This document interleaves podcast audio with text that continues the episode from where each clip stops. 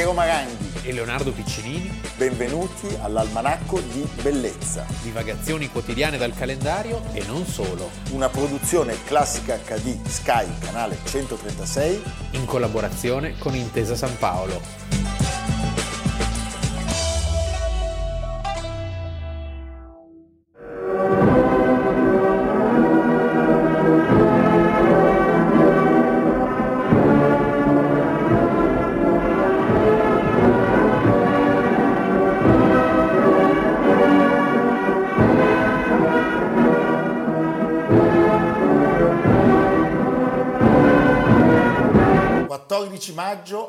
Almanacco di Bellezza, avete visto delle immagini, sono le immagini del funerale di Joseph Stalin. Il piccolo padre. Il piccolo padre, noi parleremo... 30 anni di dittatura. 30 anni di... Spietata. Beh, Però aveva fatto dell'URSS la superpotenza. Aveva vinto la seconda guerra aveva vinto la seconda guerra mondiale. Noi oggi parliamo di qualcosa che succede subito dopo, 1955, proprio il 14 di maggio, e che riteniamo sia anche accaduto perché non c'era più Stalin. Forse lui del patto di Varsavia non avrebbe avuto bisogno. No, bastavano i baffi. Ecco, infatti, perché il 14 maggio del 1955 otto paesi dell'Europa dell'Est firmano, già la definizione è meravigliosa, cioè il trattato di amicizia, cooperazione e mutua assistenza, meglio conosciuto come il patto di Varsavia tra i fondatori, tra gli stati fondatori. Un mondo di pace, di serenità. Di pace e serenità. C'erano l'URSS, l'Ungheria che avrebbe subito mostrato sulla, sulla sua pelle come quanto era felice, la Romania, la Polonia, la Germania naturalmente dell'Est, la Cecoslovacchia che anche lei qualche anno sì. dopo avrebbe vissuto sulla sua pelle eh, così, la bontà e la generosità e l'amicizia di questo,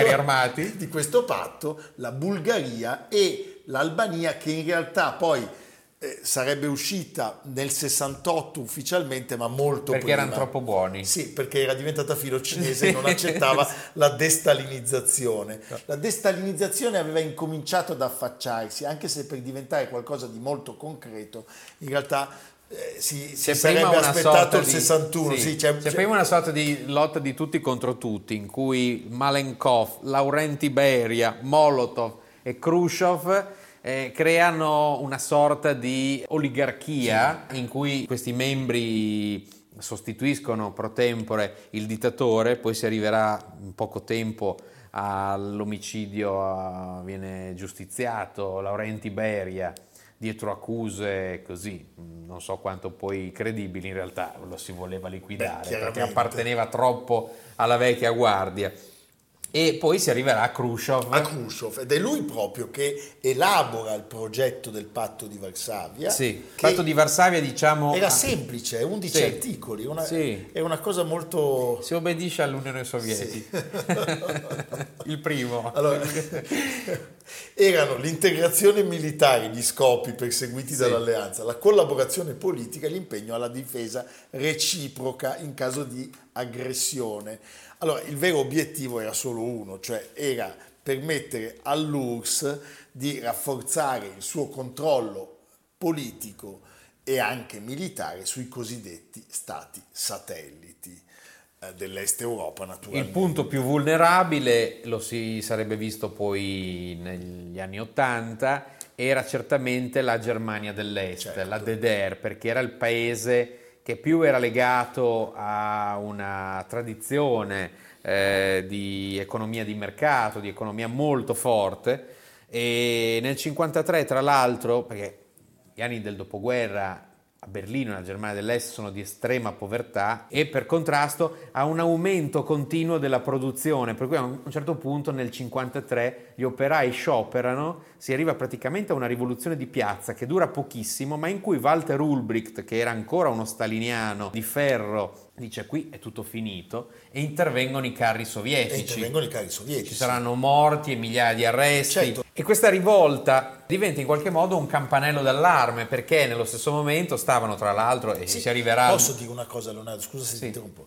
È, una, è un episodio che su cui c'è un'omertà ancora oggi. Un episodio poco conosciuto. Si sempre parla sempre di Budapest, dei fatti di Praga, ma eh, Ulbricht veramente era convinto che stesse finendo tutto anche perché c'era questo, non c'era ancora il muro di Berlino e i tedeschi dell'est potevano tranquillamente passare a ovest, certo. c'era una migrazione di migliaia di persone ininterrotta che eh, verrà interrotta solo dal nefasto dal innalzamento muro, del muro. Dal muro e poi da tutto la, la, la, i controlli alle frontiere, così, cioè la cortina di ferro che ancora in, cioè esisteva ma fino a un certo punto. E poi ci sarà un altro momento che comincia proprio in quei mesi parallelo all'istituzione del patto di Varsavia, che è il ritiro delle truppe sovietiche dall'Austria. Molotov, controvoglia, ministro degli esteri, controvoglia, fa ritirare le truppe sovietiche come un gesto di apertura e ci sarà questa firma nel Palazzo del Belvedere tra eh, Dalles, Molotov, inglesi e francesi e la folla applaudirà l'annuncio Österreich ist frei, l'Austria è libera, nel 1955. L'Austria in compenso si ehm, sentirà obbligata a una forma di neutralità. Certo. Però diventa indipendente solo dal 55. Solo dal 55. Voi se guardate per esempio quel capolavoro cinematografico che è Il terzo uomo, vedete ancora una Vienna divisa in quattro. Sì, e non, non, ci si riflette abbastanza su questa cosa, ma tanto per, tanto per fare un esempio, nella nostra eh, Valpusteria e in tutta la zona di confine con l'Austria, furono mantenuti in vita alcuni bunker, alcuni punti di controllo, perché si aveva la paura che l'Austria potesse servire i sovietici per una futura invasione. Per una futura invasione. Ecco, per darvi un po' il clima che si respirava in quegli anni, noi attingiamo a un grande capolavoro della storia del cinema. Senti, quest'aereo allora me lo devi abbattere, Dimitri. Eh, vabbè, scusami se mette in difficoltà i tuoi radar volando basso, ma è proprio così che li insegnano a fare qui da noi. Eh, ma ti abbiamo anche detto dove sta andando. Non mi dire che con tutto quel po' di roba che avete non riuscite a fermare un aereo, uno.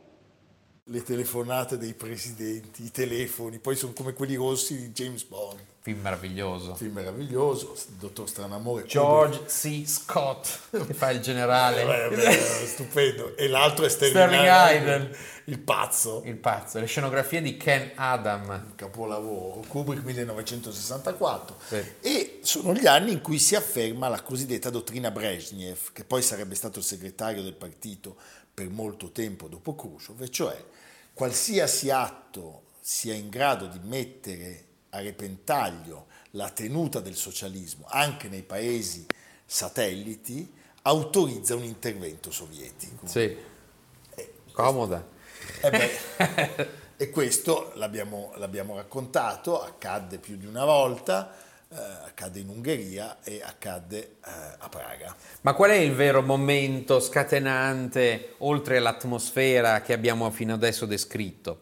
è che chi c'era nella Germania dell'Ovest, nella Repubblica Federale di Germania, un cancelliere, figura straordinaria, Konrad Adenauer, che eh, governerà la Germania dal 49 al 63, che decide di far entrare la Germania nella Nato cioè nell'alleanza atlantica che a sua volta vedeva negli Stati Uniti la, la, il ruolo di leader. Dove, dove, adesso sono entrati tutti praticamente. Adesso sono praticamente entrati tutti e il campo di battaglia è ai confini tra Ucraina e Russia. Ci sono decine e decine di, miglia, di, migliaia di soldati russi pronti a intervenire. E nel 50, nello stesso 55 viene creato, dopo dieci anni, un nuovo esercito tedesco. Mamma mia. E quindi quella è la molla che fa scattare la risposta dell'Est e la creazione di questa alleanza il patto di Varsavia in contrapposizione all'Occidente. Tra l'altro in Ungheria nel 1956, ricordiamo i numeri, i morti ungheresi sono quasi 3.000, i morti tra i soldati invasori sono 720 e a Praga, lo sappiamo, dieci anni dopo, un po' più di dieci anni dopo, ci fu... Viene soffocata la rivoluzione guidata Dubček. da Dubček e con questa viene soffocata qualunque ipotesi di democrazia, di o democrazia. di modi riforme. E tutti i membri del patto di Varsavia presero parte, ad eccezione sì. della Romania e dell'Albania, eh, all'azione. Sì, in realtà diciamo la DDR all'inizio non era intervenuta perché si pensava che far arrivare dei tedeschi di nuovo a Praga dopo pochi anni non sarebbe stato visto molto bene da no, per tutti i morti, Heydrich, certo, ti ricordi quello che era successo? Lo possiamo immaginare. Ecco, incominciò a essere condizionata questa alleanza all'inizio degli anni Ottanta da che cosa? Dal rallentamento economico e dalla grave crisi di tutti i paesi. Dal disastro, dall'implosione. Sì. Da questa implosione. Non si trovava più la carta igienica, quindi sai, certo. a un certo, certo punto ci sono... Malgrado tutta questa situazione di incertezza assoluta, nell'85, come previsto dal trattato, fu rinnovata per altri 20 anni, ma i sintomi del suo declino erano più che mai evidenti perché le condizioni economiche si aggravavano costantemente e poi c'erano delle aspirazioni individuali eh, delle nazioni dell'Europa orientale. Dobbiamo, e poi c'è un me, uomo che suona il Tana Liberi Tutti. Sì, c'è un uomo che suona il Tana Liberi Tutti che è Mikhail Gorbaciov. Eh sì. Gorbaciov. E poi allora diciamo, poi bisognava fare i conti con tre polacchi. Sì. Perché c'era ah, Leg, sì. Leg Walesa, Altro baffone. Altro baffone, il Papa. Il Papa. E non ultimo, della... ma un grandissimo personaggio, Jaruzelski. Sì, io sono con convinto, quell'occhiale fumé. Con, quella, con quell'occhiale alla Previti, io sono convinto che Jaruzelski avrà eh, tanta rilettura nel tempo, perché un ufficiale polacco, prima di tutto, è un ufficiale polacco. Prima di essere un comunista, un filo sovietico, un qualsiasi altra cosa, è e resta un ufficiale polacco. Un ufficiale polacco, come dire, ha delle caratteristiche che possiamo sentire risuonare nelle polacche di Chopin, questo senso di fierezza e di appartenenza. Comunque, cosa succede? A un certo punto, come ha detto giustamente eh, il nostro amico Leonardo, c'è qualcuno che suona eh, la campana del liberi tutti, sì. inizia tant'è la dottrina Sinatra. La dottrina Sinatra prende il nome dalla canzone My Way, yes, eh? sì, sì. cioè per conto mio sostanzialmente. Il problema è che in quel sistema lì non poteva esistere per conto mio, perché no. era un'economia talmente legata, talmente intrinseca. tu pensa certo. che era inconcepibile pensare all'economia socialista senza l'Unione Sovietica. C'erano intere fabbriche che facevano, non ne so, sì, sì, sì. una ruota per tutte le bici di tutto l'impero, tutto sovietico. l'impero sovietico. Quando è crollata l'URSS, migliaia di disoccupati ovunque. Con la caduta del muro di Berlino e la Germania dell'Est in procinto di riunificarsi con l'Ovest, diventò più che mai evidente che tutto questo era finito e, anche, ricordiamolo, con la volontà di Gorbaciov di non intervenire, malgrado le fortissime pressioni interne.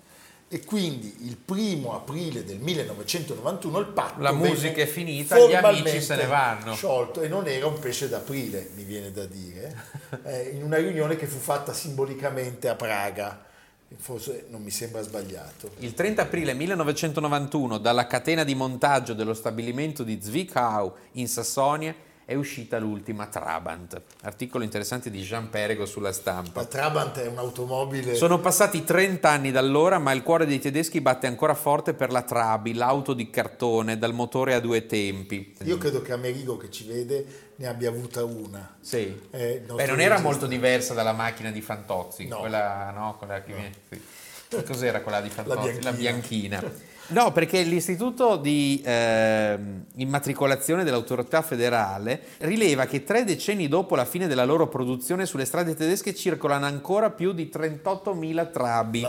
trabi. Anzi, negli ultimi anni sono anche addirittura aumentate. Iniziata nel 1957, ne furono prodotti 3 milioni di veicoli. La Porsche della Sassonia, come pure è stata chiamata, Veniva offerta in tre modelli differenti, berlina, cabriolet e giardinetta, tutti rumorosi e altamente inquinanti. L'auto era realizzata in Duroplast, un mix di resine e cotone riciclato. Mamma mia. Zwickau, che è anche la terra di Schumann. Di Schumann. E dell'Audi, che fu fondata in origine a Zwickau e poi trasferita nel 1945 a Ingolstadt per mettere in salvo tutto. Tutto sì. e tutti. E lo abbiamo detto, dopo tutti questi episodi, Slovacchia, Romania, Bulgaria, Estonia, Lettonia, Lituania, l'Albania hanno... Oggi aderito, sono tutte democrazie. Democrazie che hanno aderito... Sai, Visegrad. Ecco, sì. hanno aderito alla Nato. Beh, finiamo con un, un cineasta che Wim fa Wenders. riflessioni sulla guerra.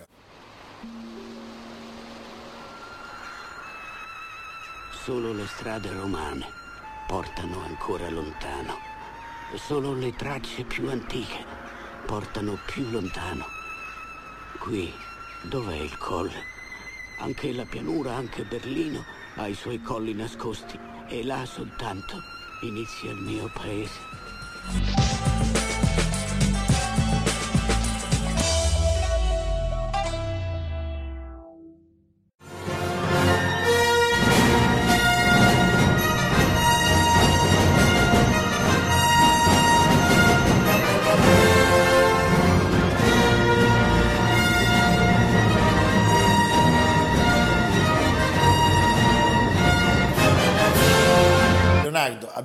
Finito con Wim Wenders e iniziamo con un altro grande. Pa, pa, pa. Perché oggi noi vogliamo fare gli auguri di compleanno. Il 14 maggio del 1944 in California, a Modesto, è nato George Lucas. Tanto tempo fa, in una una galassia lontana, lontana. Cioè, stiamo parlando del campione assoluto di certo cinema, Sì. ma non Sì. scontato però, eh? perché noi quando parliamo No, no. di George Lucas evidentemente pensiamo a Guerre Stellari, a questa saga che lui ha Che, creato, che in confronto l'Orlando Furioso è perché è completamente inventata. tutto inventato. Cioè, questa è la cosa straordinaria, è un percorso meraviglioso di invenzioni, infatti più che fantascienza si può parlare di fantasy. E io sono orgoglioso di dirti Che, che, che io- quando... io, c'ero, come, Eh, dice, certo. come dice quello. Guerre Stellari è uscito il 25 maggio negli Stati Uniti del 1977, in Italia è uscito il 20 ottobre al cinema Manzoni e il giovane, giovane Piero? il giovane Piero era presente in sala. Io ricordo l'uscita dal cinema Manzoni e il desiderio irrefrenabile di vedere l'episodio successivo. Ah. E mi ricordo con mio fratello maggiore la domanda che io immediatamente posi è ma quanto dobbiamo aspettare adesso per vederne un altro? Tre anni. Tre anni, perché fu un'esperienza travolgente, Pa, cioè, non pa, avevamo pa, mai visto pa, niente di simile, niente di simile. Tra l'altro è interessante, lui compie 77 anni e il 77 77, è l'anno sì. dell'uscita, quindi c'è anche un po' di cabala. Però- Mereghetti ha scritto forse il più famoso, amato e lucrativo franchise cinematografico di tutti i di tempi. tutti i tempi, con una serie infinita di eh, prequel e sequel e con un certo numero anche di spin-off, Sì. perché Guerre Stellari sono oltre 10. Guerre Stellari nasce come un progetto modesto nelle ambizioni, eh, un costo anche relativo, diciamo. Incasserà un miliardo e mezzo di dollari, superando lo squalo, che è del 75, come il film più visto di tutti i E tempi. tu sai che lui e. Spielberg, che spesso lavorano insieme, annoverano tutti i più grandi successi commerciali della storia del cinema. Sì. I Predatori dell'Arca Perduta. Tanto interessante perché nello stesso 77 esce in contemporanea e qui vedi anche no, lo spirito dei tempi, incontri e ravvicinati del terzo, tipo. Che è tutta un'altra storia però. Ecco, quello che mi piace dire però di Lucas è che non dobbiamo pensare soltanto a Guerre Stellari. He appears to be headed for that construction site at Tunnel 400.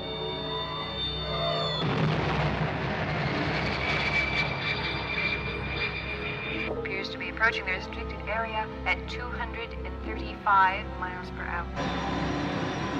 L'uomo che fuggì dal futuro con Robert Duval, 1971, e ancora lui, prima di arrivare a Guerre Stellari, ha firmato un bellissimo film, un capolavoro, Vabbè, certo, American Graffiti. American Graffiti, dove si vede tra gli altri anche, per una sola piccola parte, Harrison Ford. grande documento sociologico dell'America di quei tempi, il mondo pre-Vietnam, un gruppo di attori straordinari, Richard Dreyfuss, Ron Richard Howard, Ron Howard. sì, il lupo solitario. Certo. Poi le, le musiche, sono tutte le canzoni più, Più belle. più in voga dell'epoca, Rock Around the Clock.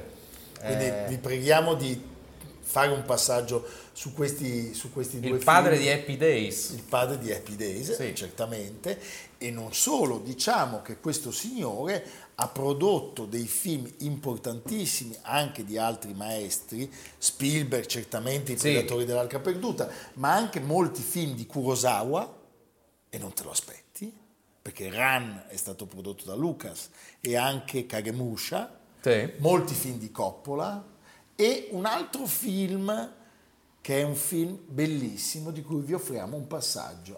E pensate, lui non figura come produttore, non ha voluto, ma questo è un film prodotto da Lucas. Perché mi guardano così? Hanno già tentato di sedersi qui. E tu sei il primo che ci sia riuscito. Ti vieni spesso qui, eh? Gli uomini sono dei bambini. Forse dovresti bere a casa. Ah, troppa calma. Forse non dovresti vestire così. Non è camicetta, non vedo che altro dovrei portare. Non dovresti portare quel corpo. Beh, Kathleen Turner, William Hart, Richard Crenna e Mickey Rourke. Un bellissimo film.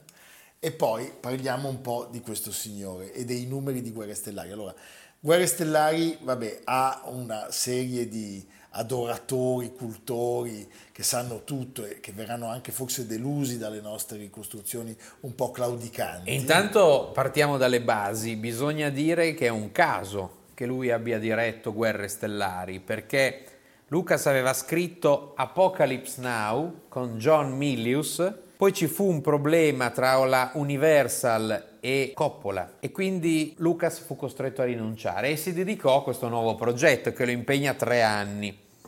E nel frattempo eh, Coppola comincia a lavorare a Apocalypse Now. E pensa che il 22 marzo del 1976 è il giorno del primo Chuck di Guerre Stellari e anche del primo Chuck di Apocalypse Now, cioè, che però avrà una gestazione molto beh, più lunga, come sappiamo, sappiamo, perché esce solo nel 79. Con dei rischi di fallimento eh, totali. E Guerre Stellari nasce con la Fox, che allora invece versava in cattive acque. Questo film sarà per la, la sua salvezza. Sì, la sua salvezza. Tra l'altro lo, lo dobbiamo ricordare, cioè ci sono i due Staglio e Olio della serie, che sono i due, i due robot. Ehi, non puoi entrare là dentro, è zona riservata. Ti disattiveranno, vedrai. Non darmi del filosofo senza cervello, mucchio di grasso lubrificante. Vieni via prima che ti vedano.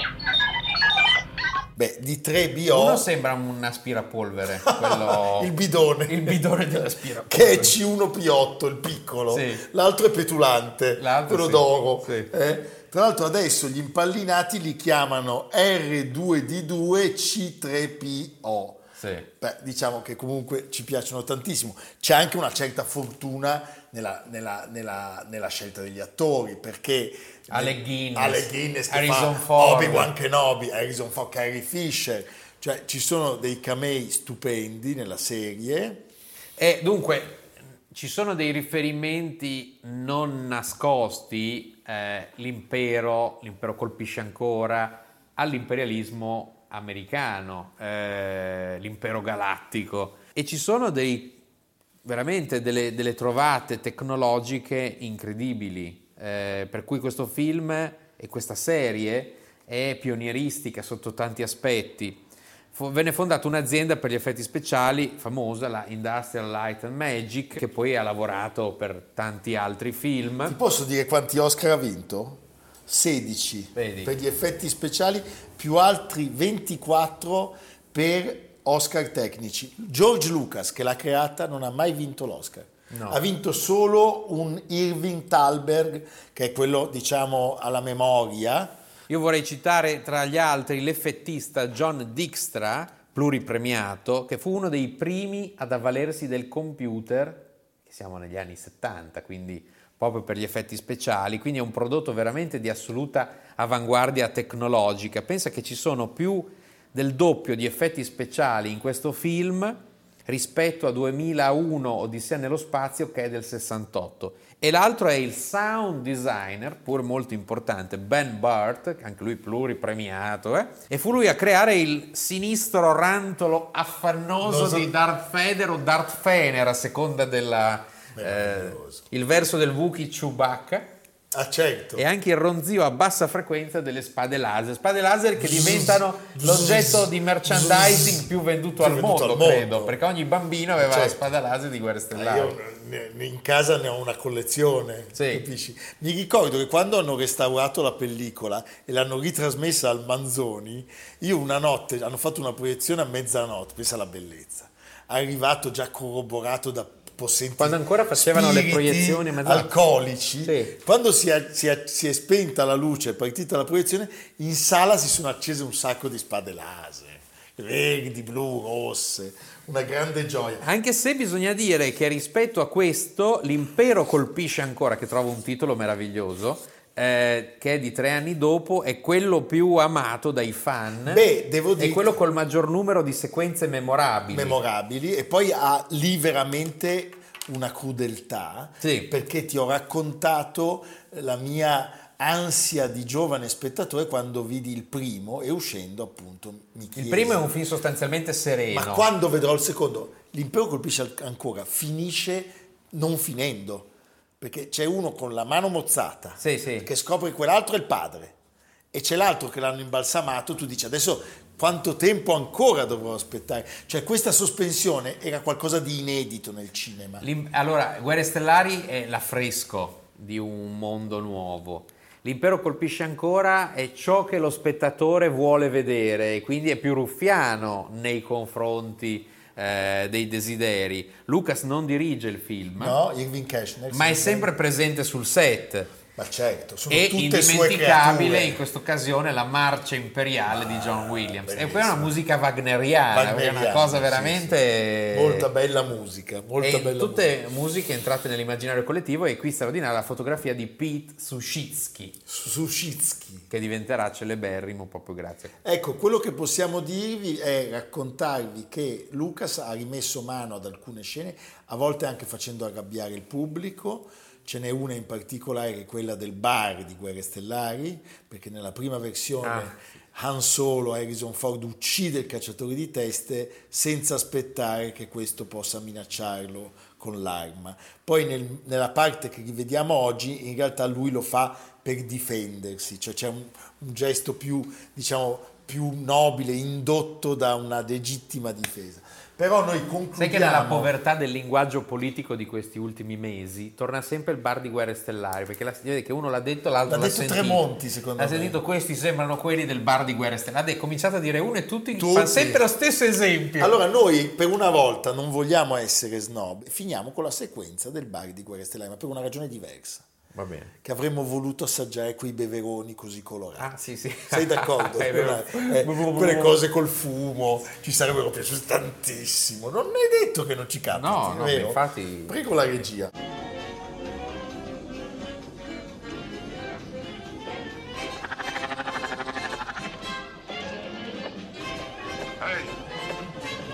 Serviamo quei tipi lì. Cosa? Quei droidi dovranno aspettare fuori. Non li vogliamo qui. Aspettate fuori vicino allo sprinter, non vogliamo fastidio. Sono d'accordo con lei, signore. Leonardo, allora, dove ci porti oggi? Qua non è facile perché o ci porti nell'U- nell'Unione Sovietica, No, in no. Albania, o ci porti nei- nelle galassie. No, no, stiamo qua in zona. Stiamo bene, qua in zona e andiamo Dove andiamo? Dimmi. eh, in via qui, nel quadrilatero, Monte? Napoleone, perché un posto abbastanza strano, curioso, molto affascinante è il Museo Bagatti Valsecchi, no? Questo edificio che è un un fake. Totale? Fake totale. Anche un po' funerario per i miei Sì, anche un po' queste stanze chiuse, Eh. così, sì. però questo gusto del Rinascimento te non può non piacere, No, visto bene. che conosciamo. Museo dal 1994, la direttrice Lucia Pini salva i due creatori di questo museo dicendo non si tratta di un'operazione puramente passatista. Fausto e Giuseppe credevano nel progresso della tecnica moderna, tant'è che sono stati tra i primi a Milano ad adottare l'edificio di un impianto di luce elettrica. Capito? Eh, Eh, con questo ce l'ho capito. eh, certo. Però se ne parla perché la sala della biblioteca, affrescata eh, con questo gusto neo-rinascimentale, da Luigi Cavenaghi, che fu un famoso restauratore. Colui che restaurò il Cenacolo, il famoso restauro del Cenacolo. Qui Cavenaghi era di casa, come artista realizzò le pitture parietali, come restauratore lavorò la Santa Giustina, che è l'opera più importante del museo di Giovanni Bellini, e eh, il restauro di questo ambiente della biblioteca è stato affidato allo studio di Carlotta Beccaria. Hai capito? Sì, e quindi adesso il museo ha riaperto dopo i mesi del lockdown, è un luogo abbastanza curioso e ricco di, di opere anche importanti. Andiamo al Bagatti Valsecchi. Sì. Perché no? Eh? Viva domani! A domani. Almanacco di bellezza a cura di Piero Maranghi e Leonardo Piccinini. Con Lucia Simioni, Jacopo Ghilardotti, Samantha Chiodini, Paolo Faroni, Silvia Corbetta. Realizzato da Amerigo Daveri, Domenico Catano, Valentino Puppini, Simone Manganello. Una produzione classica HD, Sky Canale 136 in collaborazione con Intesa San Paolo.